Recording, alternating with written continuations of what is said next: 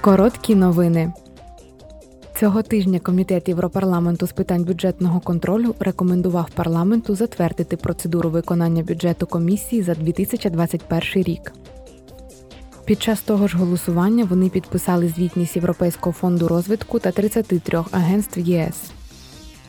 У резолюції, що супроводжує рішення про затвердження процедури виконання бюджету, депутати Європарламенту висловили своє занепокоєння щодо недостатнього рівня контролю над фондами відновлення та стійкості ЄС.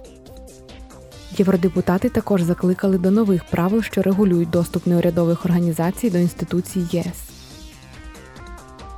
Європарламент та Рада ЄС уклали угоду про екологічно чисте морське паливо. Мета скоротити викиди суден на 2% до 2025 року і на 80% до 2050 року, щоб сприяти кліматичній нейтральності ЄС. Під час переговорів депутати Європарламенту зуміли досягти згоди у забезпеченні того, що судна повинні будуть поступово скорочувати викиди парникових газів.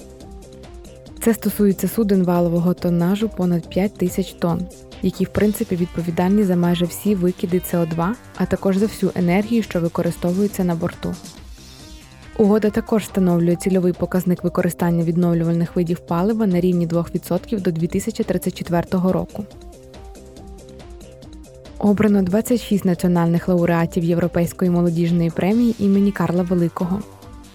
12 травня під час церемонії нагородження в Аахені будуть оголошені ім'я трьох європейських переможців. Один представник від національного переможця буде запрошений до Аахена на церемонію нагородження та на тиждень переможців. У 2022 році першу премію отримав оркестр без кордонів з Португалії.